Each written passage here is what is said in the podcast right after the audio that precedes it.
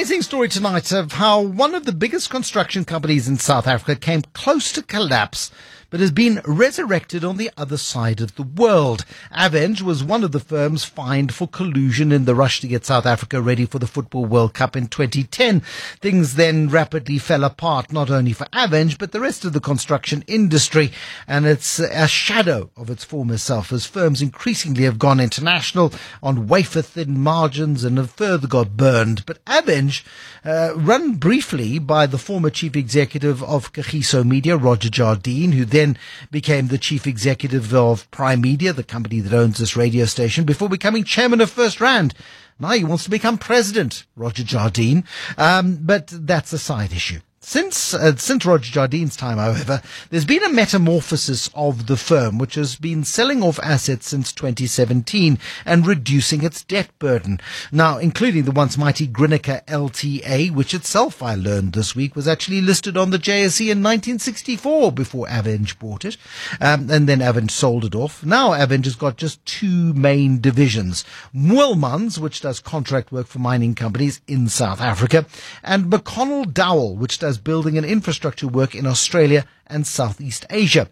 The outgoing Aveng chief executive, Sean Flanagan, is with us this evening and this week announcing management changes, Sean, and a really interesting strategy that I'd like to explore with you. Your management team, entirely Australian, your reporting currency going from rands to the Aussie dollar. 91% of your uh, money is generated in that part of the world, of course, but the head office and the listing remaining in Johannesburg. Just take me through the process that has got you to this astonishing point. Um, yeah, good evening, uh, Bruce, and good evening to your listeners. So, a correction firstly, oh. um, the, the management team is not entirely South African. Australian. Uh, the group, C- uh, uh sorry, Australian. The group CFO, Adrian McCartney, um, he has been working, you know, he's been my partner through this process over the last five years. Um, he is he has in fact uh, relocated to Australia, but uh, but Adrian um, is a South African um, and has been based in in, okay. in, our head office here in Johannesburg um, for well, seven eight years that he's been uh, group CFO.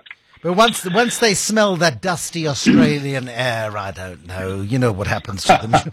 um, but but then, my point, I think, let me correct it then and say the, the entire management team is going to be based in Australia. That's correct. So, so the senior leadership team will be based in Australia, and the way the the group has now been structured, um, you know, effectively we have uh, one one company now, uh, Aveng. Uh, we've we've we've flattened the structure very significantly, and uh, and um, so so.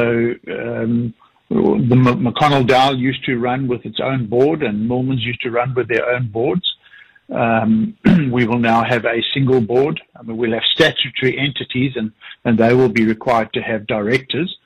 But uh, but but effectively, Aveng will run now as a single board um, with a single management team. Um, so below the executive team, we will run what we call an opco, and uh, and that will really be made up of the managing directors okay. of the various business units.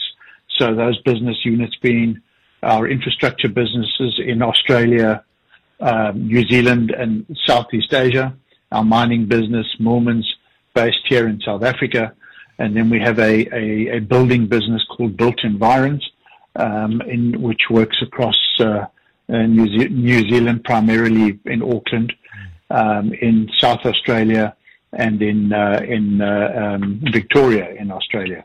Was, was um, this the clear strategy as, as, you sat in 2017 looking at uh, Aveng and just looking at the debt problem and looking at all of these businesses, which are great operating entities, but Aveng at the, the holding company level had huge problems. Um, was this the strategy from 2017 or did it sort of metamorphosize over time? So um, the strategy from 2017 was certainly to dispose of what we termed the non-core businesses. So those, you know, Grinaker LTA, Trident Steel, our manufacturing businesses, um, and our material businesses in, um, um, as well. Um, so that that certainly was the strategy, and to focus on the on what we termed the two core businesses, being McConnell Dow and and uh, Moolmans. At that point in time, we weren't really thinking about relocating the epicenter of the, of, of, the, of the business to Australia.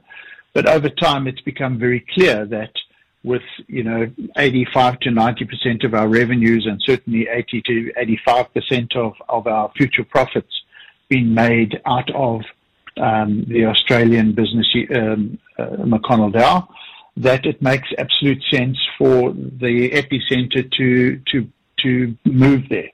We did signal a couple of years ago that we we were going to look at um, at uh, alternative capital markets.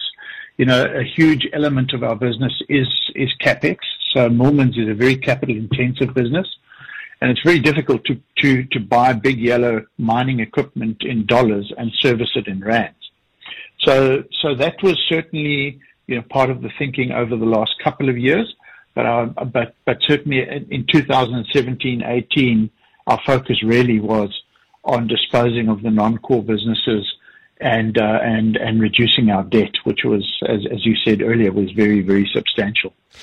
You will stay on the board as a non-executive director. I assume you stay on in South Africa, and you're going to have a mix of uh, non-executive directors in both Australia and in South Africa. What, what, have we worked out a board structure yet?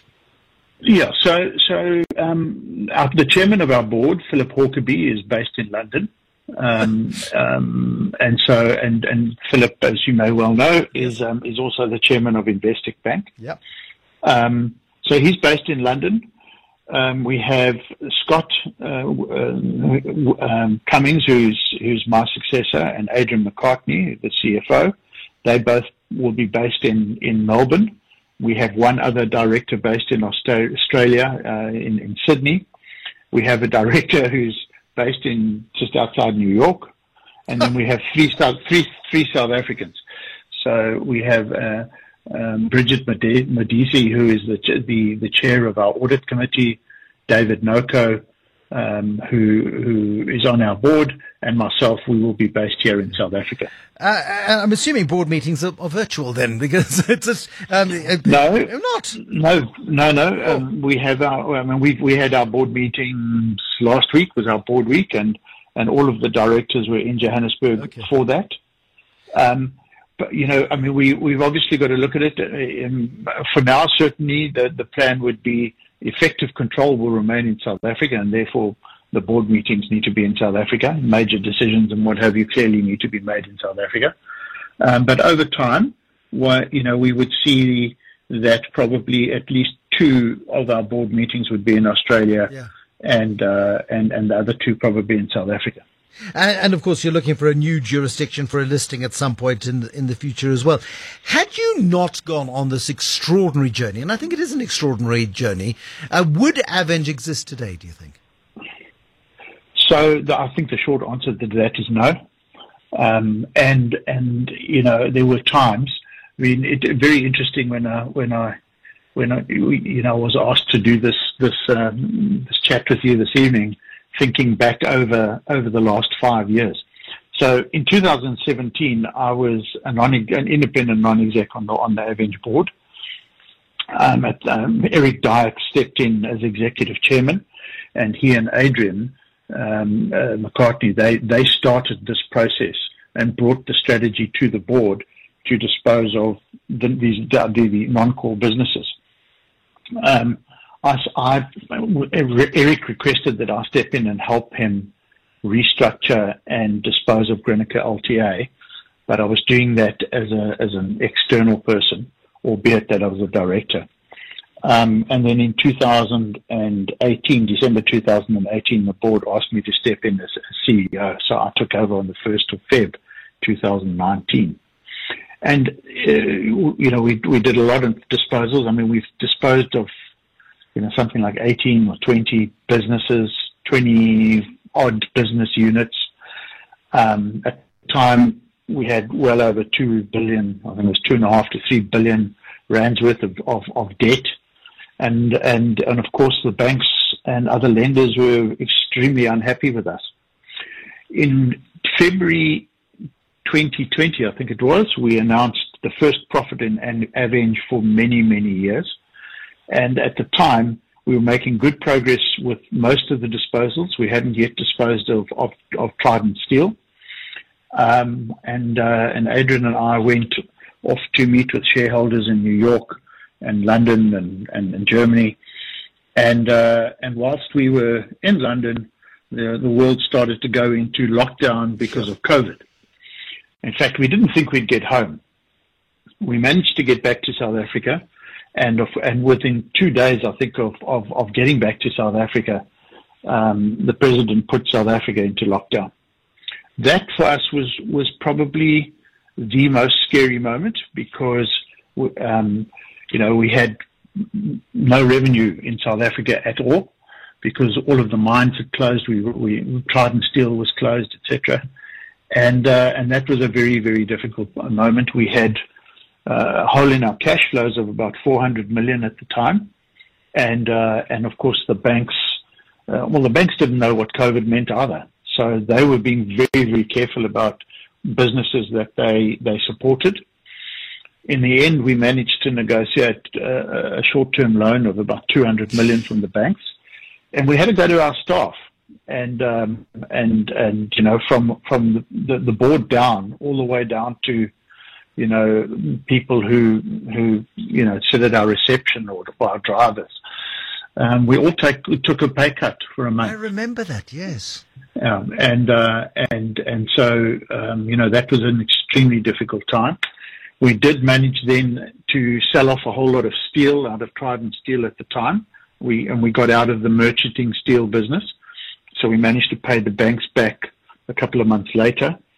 Um, eventually, we did. We were able to repay our staff, which was very important. When we when we got to a place where that we could pay back the staff, we did so. And uh, so that was probably the most difficult time. And then in COVID, you know, Adrian and I were, were, were going into the office and we were negotiating with the banks. I mean, there were 40 people on calls, all of them with their, with their cameras off on Teams. Um, and it was an extremely difficult time, but we got through it with the support of, of, of our banks. Um, and uh, and the support of our board and and and our major shareholder yeah. in New York who, who who who came to who came to the table with a uh, under underwrote a rights issue. Uh, Sean, it's a it's an amazing story of the the Lazarus-like recovery and survival of Aveng, and thank you for sharing the tale with us this evening. I'm really grateful. I found it fascinating when I was doing my research on it on Monday, and the chief executive at Aveng, Sean Flanagan, this evening. Aveng, I mean, the history in South Africa dates back to 1880. And through bad management decisions in the run up to 2010, they got themselves into the first lot of trouble, then survived that, then got to a point where, okay, the strategy is to sell off the non-core assets, then get to a point in 2020 where it's all about to go pear-shaped. Um, and then the extraordinary lengths that they went to and to rescue it. Now it's effectively an Australian business listed on the JSE head office in Johannesburg. I suspect that will change over time. But yeah, how to resurrect a broken company.